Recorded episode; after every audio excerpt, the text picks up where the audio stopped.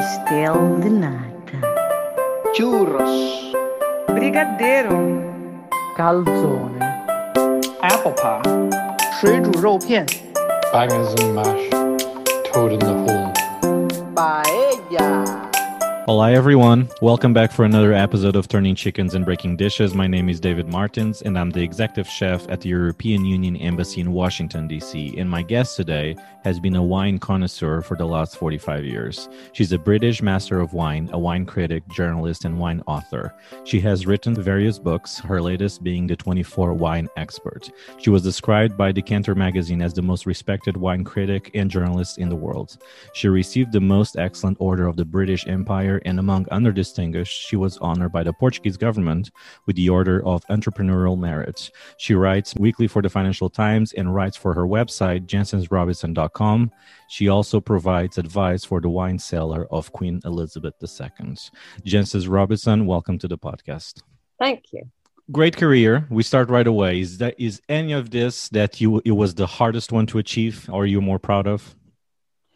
I think probably the most difficult thing I was asked to do was come up with the first edition of the Oxford Companion to Wine, which it's now in its fourth edition. But initially, I had to cover 800 pages with two columns of text on them to tell everyone everything there was to know about wine in kind of you know 4000 alphabetically arranged entries. And that was a bit scary not least because it was in the early 90s when there was no email. Uh, i was commissioning articles from kind of eminent history professors and top scientists and all things like that. And they all appeared either churned out of my fax machine or on you know bits of paper uh, so it was a very, very different uh, operation to what it is today. Yeah. That was, you know, finishing all that and, and, and in a way, slicing up this topic that I've devoted my life to in logical segments and categories and topics and all that kind of thing. That was difficult because the pages were empty and Yeah. they had to be filled. So I normally start the podcast with two questions, but I started with this one. But I'm going for my two questions. I assume it's a yes, but have you ever been to Portugal? Oh, yes, many, Yes. many, many times. And in Yeah. fact, you probably know that until recently, Portugal was the one country that we Brits were allowed to go to. You can't anymore, right? They did that again. Too. They, they, they stopped it, yeah. And it's Ah. they stopped it just when everybody was there having been to the big football match. Uh, it was it was terrible. I think you are allowed to go to to um, the Falkland Islands as Okay. well. Perfect. but that's not a big holiday destination. Do you know any Portuguese words? Nhão. Those things end nhão. No, that's a no. Yes. Douro, uh huh. uh, Porto. Um, you fluent? Yeah. I, uh, speak, I speak Portuguese, obviously. I was very curious because when I was doing some research about you, all these honors you have, you did get uh, an honor from the Portuguese government, correct? Mm, mm. Yes. Why? Why? So, what was the? Why was that, or what did Why? you do for the? Yeah. you may well ask. I think it was because there was a particularly charming Portuguese ambassador in London at the time, and he was especially interested in wine. It was Vallera. No. First name, Jean somebody. You see, it's João. João Vallera. Yeah, I think it Uh, was. Yeah, he was the previous ambassador. Sorry, now we went off the rails here. He was when he moves to London from DC. Mm. That's why. Well, that's why the position to be the head chef at the in Washington D.C. in the Portuguese embassy Mhm. becomes available, and that's how I moved to D.C. first to be the chef at the. Por- He moves to D.C. uh, to London. He takes his uh, chef with him, and he was a wine. He loved. He yeah, was a he's a he lovely lo- guy. Yes. Yeah, Okay. yeah. Oh, that's interesting. Okay. See how it's a small world. Okay. So he basically said she needs to get an award. Yes, I've got my green and white stripes. And yeah. How old were you the first time you tasted wine? And do you still remember what kind of wine was it? I might, I was probably in my teens, and I think it was probably the one I remember was going out to lunch with my grandmother, one of those ladies ladies lunches in the Somerset countryside, very rural England, and there was a bottle of a of a white wine again, which is very very popular in Britain at that stage, and everyone called it Lutomer Riesling because they didn't know that you actually Riesling is pr- pronounced Riesling. Mhm.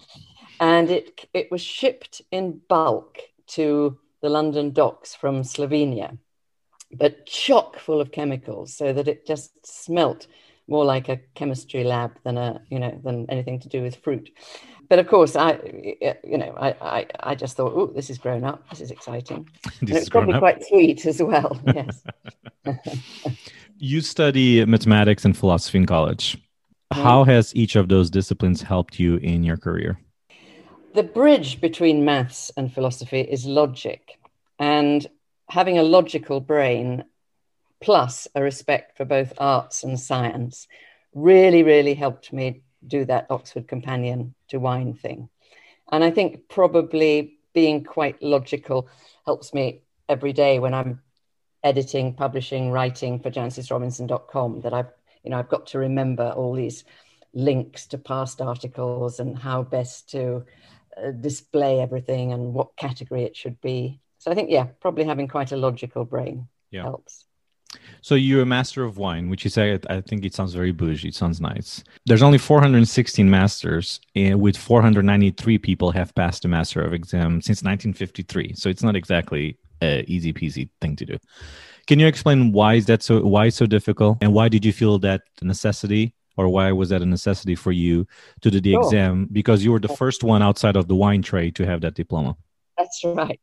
Um, I think it's the pass rate is, is shockingly low because the exam is so wide ranging. You've got to pass three practical exams, which in each of which you're given 12 glasses of wine, you know nothing about them. You have to answer all sorts of questions about them and identify and assess them as, as closely as possible. Plus, you've got to know a lot, heck of a lot of science, uh, a lot of geography, obviously, and you've got to be able to write and so those those are very unrelated skills and there aren't that many people who can do all those things. There are various people who waltz through the theory the written papers and just can't taste to save their lives and and vice versa you know. Yeah. i did it for a funny reason because in the early 80s i was best known for hosting the world's first television series about wine. There were three series the wine program was called imaginatively and I think I was seen perhaps as a bit of a popularizer.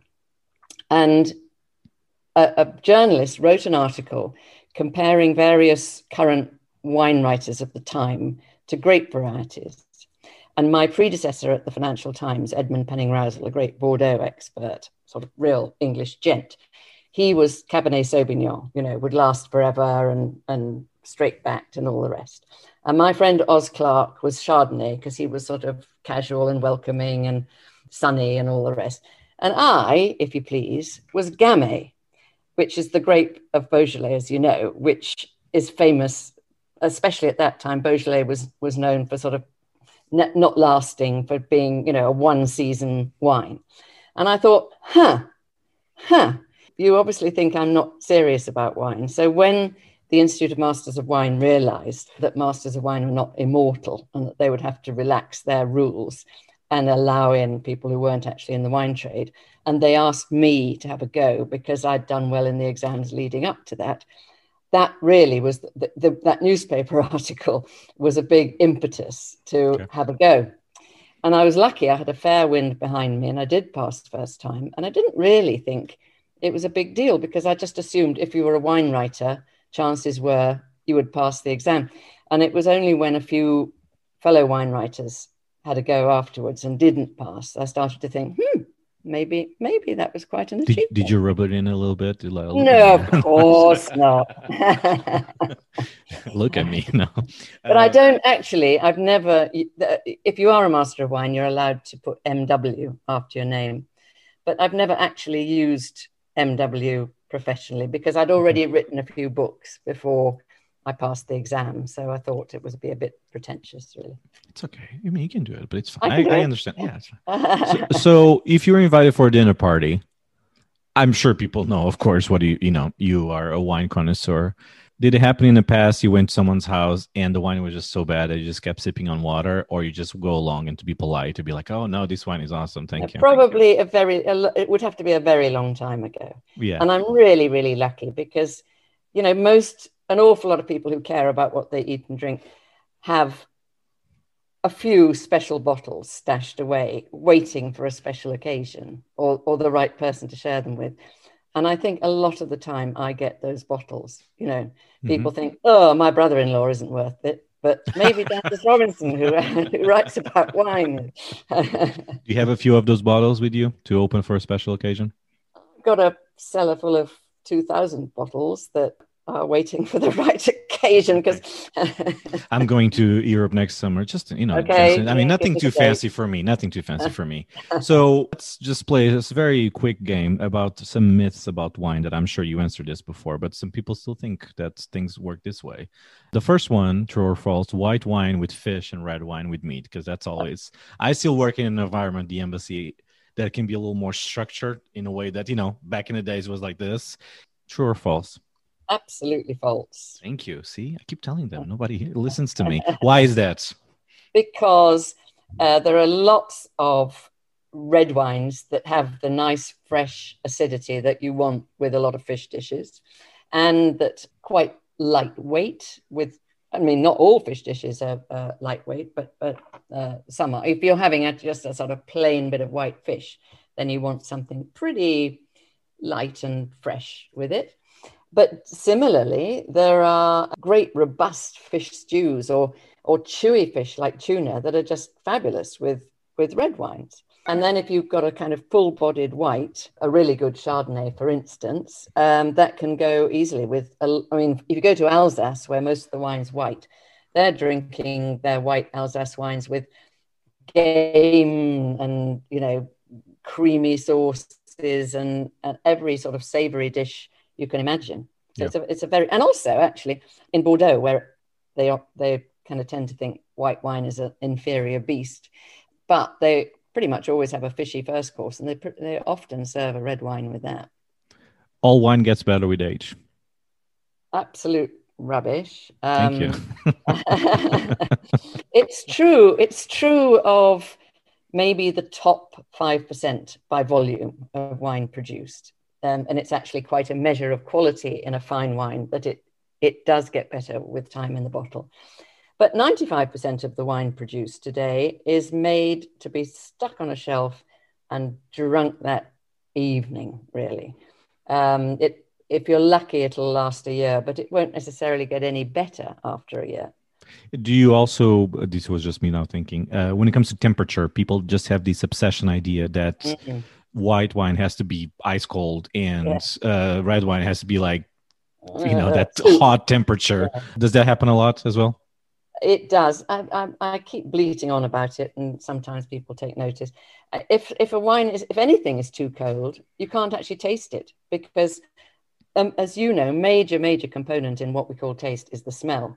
And if it's too cold you won't those molecules those aroma molecules won't escape the surface of the wine and go up your nose and give you two thirds of the pleasure that the winemaker wanted to. So it's a great mistake to serve white wine too cold, especially a full bodied white wine like Chardonnay. I mean, champagne quite cold, it can be, but but a, a, a full bodied white, serve it kind of cellar cool about you know 55 degrees rather than ridiculously low and oh gosh, the, mo- the, much more common fault is serving red wine too warm, isn't it? An awful lot of restaurants have their bottles kind of above the bar where all the hot air rises, and you know, once once a red wine gets to well, I I think in centigrade, I'm afraid. So once a red wine gets to about 24 centigrade, what's that Fahrenheit? 24 might be 72, something like that. Yeah, yeah. Then it starts to lose its ability to refresh, which is what all drinks should do. The aroma gets sort of soupy and uh, and you've lost the precision. yeah, it's 75. Yeah, Fahrenheit. 75. Oh, thank you. Uh, thank you, Google. Okay, there are uh, roughly 64,920 wine producers in the world. Mm. so more and more, just in the US, there's 500 more than it was last year. Do you believe for the wine business, the more the better? is okay for the business for the competition or sometimes gets too much hmm interesting for, well i think of it actually from the consumer I, I, I think of myself as writing always for the consumer rather than the wine trade and i suppose for the consumer the more the merrier and the more competitive the wine business is in general, the, the more the consumer benefits, even if it's tough for the wine trade. But you know, Europe for years has been producing a surplus of wine, which makes makes life pretty difficult for the small farmer. Um, and I do, and there are many wine producers I feel very sorry for. They're making just, I mean, the quality of wine today is just so much greater than it was when I started. And nowadays, it's it's pretty much impossible to find a technically faulty wine. You might find a boring wine, but you won't find. And I mean, when I started drinking wine, really as a student in the late 60s, heavens, you know, uh, honestly, two out of three wines that I encountered w- smelt horrible. Why was that? The chemicals were used much more, sulfur and dioxide in particular, um, because the, the wines tended to be sweeter. They need winemakers were in a hurry. They didn't understand how to stabilize wine properly with time rather than with chemicals, that kind of thing. And consumers weren't nearly as sophisticated. Whereas now, I can, I mean, I, I come across the odd wine that's been spoilt by one of your Portuguese corks, but it's very, very rare to, to get come across one that's got a fault, a real fault inherent in the wine. Mm-hmm.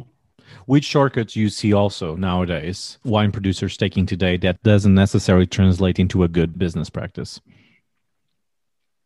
well, as far as I'm concerned, I don't know about how much money they're making out of it, but the habits that I disdain are things, and I think it's getting less. But when, say, in the 90s and early years of this century, coloured uh, reds and called mega purple to make the wine look deeper, that struck me as a cheat. I would, I'm actually a great fan of ingredient labeling. I'd love to, you know, every pack of cookies will tell you absolutely everything that's in the product. And, yeah, mm-hmm. and yet wine has miraculously escaped that.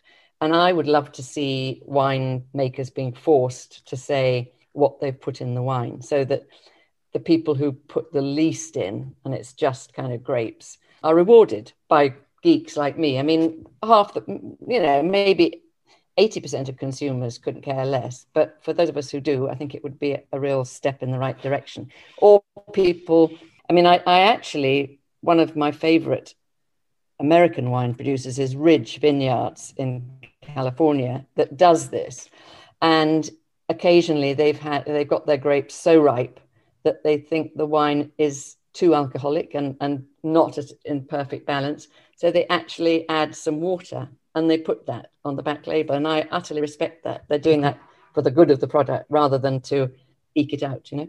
Going back a little bit what you were saying about for the consumers it's great to have the more the mayor uh, the wines more wines the better do you think as a consumer you know i come from more of course the food parts and i think people more and more have the awareness or have the tendency to try to understand where everything comes from ingredients things like that do you think oh, that's yeah. the yeah. same thing happens with wine that people do have more the Very knowledge much. yeah there's, a, there's a, a, major trend towards um, local authenticity um, we see that in several different ways. A trend towards single vineyard wines, where we know exactly which spot on the globe was responsible for the wine. And a huge difference from the 90s, say, when the, a handful of international grape varieties were fashionable, like Cabernet, Chardonnay, that kind of thing.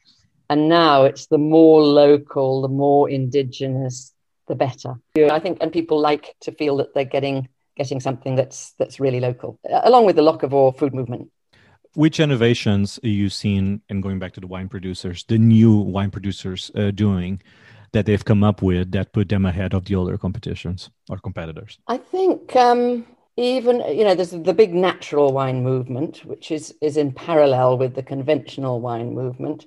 But and some of the natural wine producers maybe uh, have not made the finest wines but I think those wine producers who are going organic or even biodynamic and are just using deliberately eschewing agrochemicals, are just making everything in a much more natural fashion, the results are there to taste and to enjoy. And, and I mean, I think it's anyone, any grower of vines who's not who's deliberately continuing to use a lot of agrochemicals is to be holistic, you know, sustainability. Um, we've just got to think about the planet, not use the resources. Oh, now my one of my bugbears is people who use heavy bottles because if you're looking at the carbon footprint of wine, it's the manufacture and transport of bottles, which is by far the biggest culprit. And you've still got people, notably in, in South America, actually, and, and North America to a certain extent, who are using heavy bottles as a marketing tool and hoping the consumer will think the heavier the bottle, the better the wine. But if you look, say, at the Bordeaux First Growths that sell for you know hundreds and hundreds of dollars a bottle, they use very moderately weighted bottles, and there's a big move towards lighter and lighter bottles, which I admire. And in fact, on my website, we've when we can at the moment, but if we're tasting at home, we all have a little pair of scales next to where we taste, and we make a note of how of the bottle weight so that we can clap those people who are deliberately using lighter bottles and point the finger at those who are using really heavy bottles. That's interesting. Yeah, that's I never thought about the whole heavy light. Okay, cork or screw top? Interesting. Um, screw cap is probably better for the wine and delivers to us consumers what the winemaker wanted us to taste. And I haven't seen any scientific suggestion that now that wine producers have mastered the art of applying screw caps that uh, suggests that the screw cap is bad in any way for wine. It'll preserve it longer. It may preserve it too long. I think sometimes the aging arc of a wine under screw cap it may be too slow or inconveniently slow. Um, and cork, unfortunately, whatever uh, you know, the, the cork manufacturers are doing their best at long last, but we still haven't got perfect corks. I mean, I I was at a friends for dinner on on Friday night. We had three bottles that were tainted by a, a faulty cork, a bad cork, yeah. uh, and that, those are expensive wines. I can understand exactly why producers use corks. There are certain markets where screw caps are still seen as a sort of cheap alternative, but technically, uh, I would go for screw cap.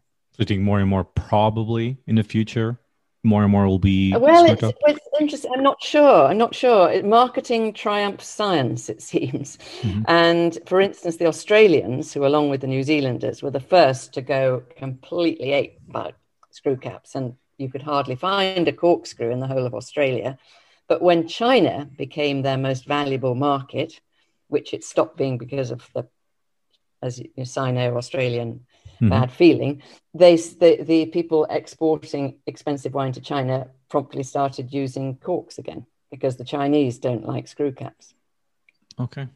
Country like Portugal that you know we produce mm. yeah. cork. Oh. Do you do you think as a like you said, it still has in the back of the mind a lot of people saying like, no, there's no way we're going for screw tops. This is how we do things with cork. Do you think that is very in raise also in companies? I, I, think it's a brave Portuguese wine producer who uses a screw cap. I do know one or two. You know, there's a, quite a well known Australian winemaker in Portugal, David Baverstock, who is utterly inculcated with the, the cult of the screw cap. But I think I'm not sure he even uses screw caps. It's, it's a, I can also see the biodiversity argument for maintaining the cork forests of Alentejo and all that sort of thing. So it's a, it's a very finely nuanced argument, actually. Jancis, I would love you to explain very briefly, if you can. Uh, Portugal is known for amazing wines, of course, we have to say this, mm. and a specific kind of wine is called the green wine. Mm-hmm.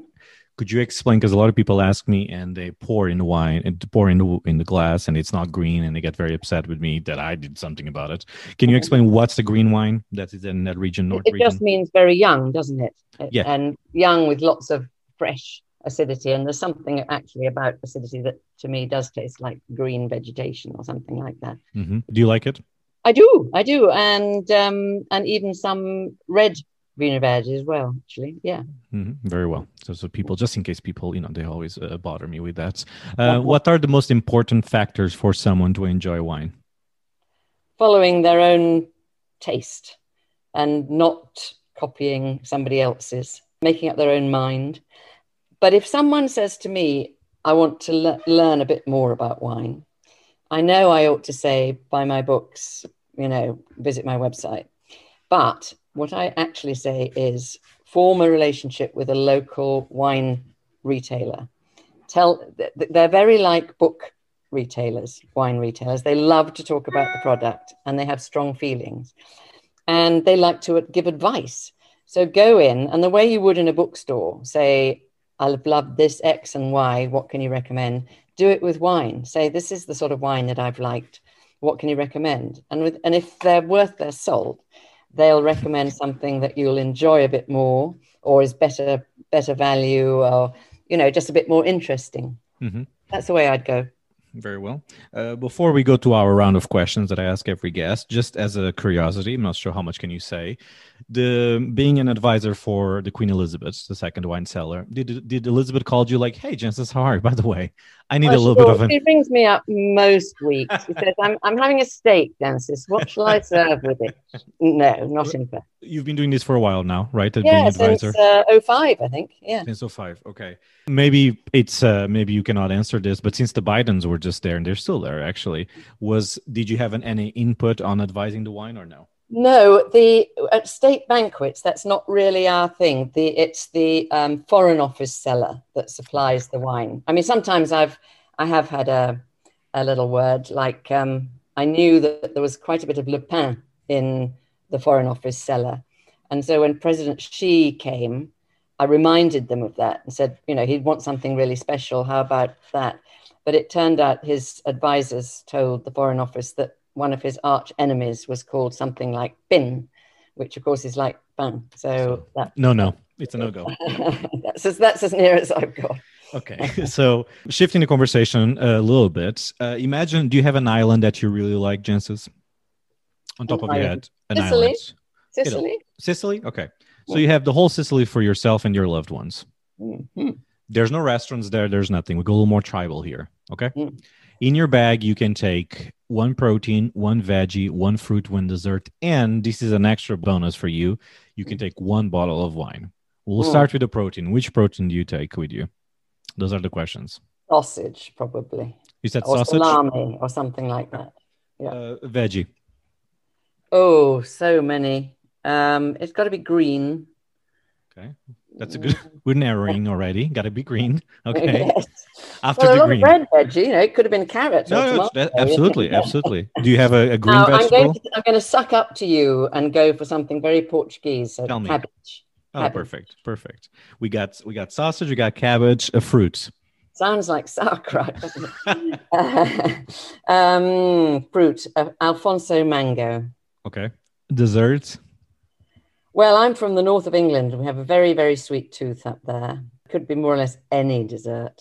Any Uh, dessert? Okay. Yeah, yeah. Is there is there a good British dessert you like? Well, so many. Bread and butter pudding is pretty good. Okay. Christmas pudding. I like Christmas pudding. Okay. So take a Christmas pudding with you. Why not? Okay. Yeah, and why the, not? For a while. the wine to go with all of this. What would you take? Uh, it would be, I have been asked about my desert island wine several times. And again, I'm sucking up to, you. but this is how I actually answer Madeira, because in, in a sort of theoretical island, you don't actually know whether it's going to be cold or hot, although Sicily, well, some of the year is going to be hot.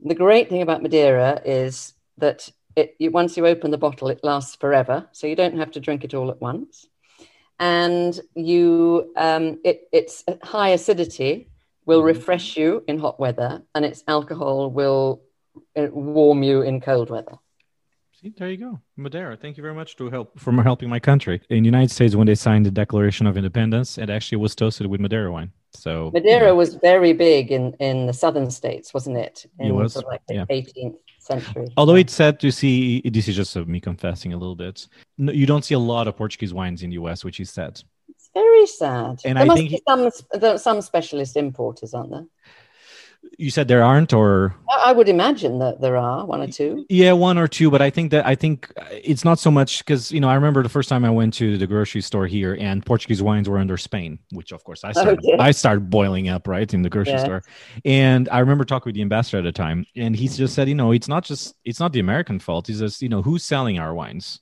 I mean, someone in Portugal to say like, "Hey, I have these wines. Mm. Do you want?" You don't find a lot of Portuguese wines, unfortunately. And you know, I'm not the biggest wine connoisseur, but as you said, Portugal has pretty good wines. It, it's sad, Oh, and you and US is such a big market. It just said we don't we're not here a lot, but oh well, An opening there there's definitely an opening there that's true.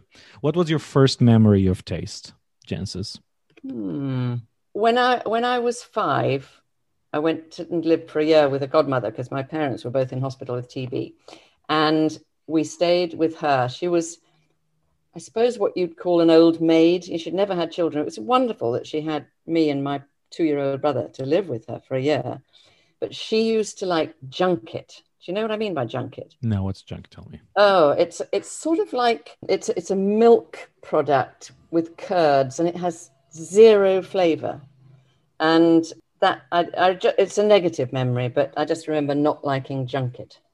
And you just you drink it, you eat it, you just like It's, it sets, okay. it, Okay. it sets, and so you're supposed to have it by the spoonful. And you weren't you weren't a fan of that. No, No. no. Most underrated ingredient for you. I like. You see, I like all the brassicas. I like cabbage. I like Brussels sprouts, which people are very rude about. I like I like that. People are very rude about yes. the most overrated ingredient. Um, oh, I know this. There's something that I just hardly get any taste out of. And but you see, we're all we've all got different sensitivities, haven't we? You Yeah, know, my, my husband adores whitefish. He loves turbot, for instance. but unless it sort of jumped out of the sea onto my plate, it leaves me cold. I just can't taste what turbot has to offer. Okay, that's a good answer. obviously my fault. Yeah, no, it's not. turbot's fault. Mm. Uh, best breakfast you can have. Um, the granola made in our son's quality chop house shop. What is the strangest combination food wise when people put one or two ingredients together, well, two or three ingredients together that you just cannot accept? And something that you might do food wise that people look at you and say, like, really, Jancis, we're doing this? Yeah. Well, I can do the second one, Okay. which is sort of lactic salty cheese with black cherry jam. Love that. Okay. Two ingredients that shouldn't be put together. Are they are they famously put together? These two. No, you know, some people put, you know, I've seen, I mean, I, I tell stories here in podcast. I, people told me like popcorn in tomato soup, uh, mayo sandwiches with banana, you know, people do some random stuff. Yeah. Is there anything you've seen or that you see, or, you know, your, your kids do it or your husband do it, or that you see them putting, you know, even sometimes pineapple in pizza, it's like, no, for some people. Yeah. I think a lot of unusual combinations can work, like pineapple and salt and strawberries and pepper. Those work really Mhm. well. I mean, you have some restaurant menus you just laugh at, don't you? When it's obviously a poor, a poor, often of an inexperienced chef who's trying to make a mark and doesn't realize that more is not necessarily merrier and, and just throws sort of six different ingredients onto a, a savory dish. That Yeah. that can be pretty weird. wine uh, and when it comes to wine and i think you're very open about hey people can experiment what they want you know people like what they like is there anything particular with wine that you wouldn't pair or would you think it's a or maybe companies are doing a, a type of wine mixing some you know spices or something that for you that combination is just not quite there don't. I think in America you've got this new vogue for aging wine in weird barrels, like you know Sauvignon in a bourbon barrel. Sounds pretty disgusting to me. uh, but I haven't tasted it, so it's unfair of me to be rude about it. Okay, it's okay. Uh, the name of the podcast is Turning Chickens and Breaking Dishes. Those are actually two Portuguese phrases. Turning chickens means someone that has a lot of experience, and breaking dishes means someone that has exceeded expectations. Uh-huh. Do you think you've been turning more chickens or breaking more dishes? Can you remind me what? They... I can, yeah, that's okay. Turning chickens, someone that has a lot of experience. Mhm. Well, that's me. Well, okay, well, there you go. That's the answer then. And breaking dishes is exceeded expectations. No, I'm I'm definitely turning chickens. See? Yeah. You should put that in a column because people will be like, what she's talking about. Yes, turning chickens. At the end of the podcast, I like to, to ask my guests to sell their fish. This is other Portuguese phrase. Sell your fish means to talk about yourself. You know, a, lot of people know you, but you know where people can find you, the websites, uh, you know, Oh. anything in the future for you. So just just sell your fish a little bit, Jancis, please. Okay, some some salt cod coming up. the best place to find me f- without paying anything is jancisrobinson.com. J A N C I S Robinson.com. And we have a ridiculous amount of material there. We publish two articles every day. We must be mad. And about a third of them are free. But we've got a massive learn section of all about wine, which is also free. but I'm also in the Financial Times every Saturday. And then I've just got all these books. And if any, actually anyone who does want a quick guide the essentials of wine, it's probably that book that you mentioned, the 24 hour wine expert, which is $12.95 in its US edition. And it's a very thin book. You can pretty much get it in a pocket. And it's just, I wrote it in conjunction with our daughter, who was then 24, of, and she quizzed her friends about what they wanted to know about wine. And it's just, it's just the bare bones, but it's it's def it, it's all the myths exploded, and it's enough to get you by. Perfect. Before we go, are you a good cook? I would. I have not cooked since about 1984. Oh, that's awesome! I want I want that for my life. Okay. Uh, Okay. My husband, when we had two young children, my husband was a restaurateur and said he couldn't. He wanted to have the best restaurant in London and be the worst cook, and he'd already achieved one of those aims. And but when we had the two young children, he kind of said, "Step aside," because he'd got the bug watching his chef cook. And since then, he's been the most wonderful cook and marketer and washer up ever I think he's also a food critic, right? So he does, he Yeah. knows these things. Yes, Yeah. he knows these things. So you're very lucky. Do you know what's for dinner tonight? Just share with us. uh, that's a good question. I don't know. You'd be surprised. You don't even Yeah. care. Like whatever comes here. I mean, it's Uh, always a lovely surprise. Jesse, thank you very much. oh no, I do, I do. Oh. We're going to get a takeout from a great local Indian because poor chap, he's going into hospital for major gut surgery on Wednesday. So Yeah, you told me wants a nice input of spicy food before that. But he deserves it. He Yeah. deserves it. Jancis, thank you very much for coming on the podcast. My pleasure. This was a pleasure. You said yes right away. I was very surprised. I was very happy. This Well, I the- asked, I did ask Michel Roux whether And- he recommended the experience. Thank you. Michel is a good guy. Thank you. Um, and you know, I could not. I, I have just one more episode after that. That's a surprise. Except the the special guest will be. And thank you very much. This was a lovely pre- a pleasure. You know, keep going to Portugal. Keep buying Portuguese wines. I gotta I gotta help my country here. Okay. And this was a pleasure. Thank you very much, Jancis. Thank you. Thank you very much, Jancis, for coming on the podcast. We have one more episode to go. Again, don't be sad. I'll be back in September, October, something like that. If you'd like to reach out to me, you can do so at info at davidgmartins.com. Follow me on Instagram, Facebook at David G. Martins Chef. You can also follow me on Twitter at David Pod, David with a E at the end.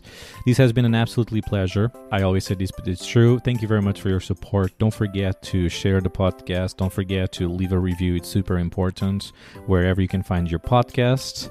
And that's it. I'll be back next week for the final episode, and it'll be a great one. Stay safe, be happy. Adeus.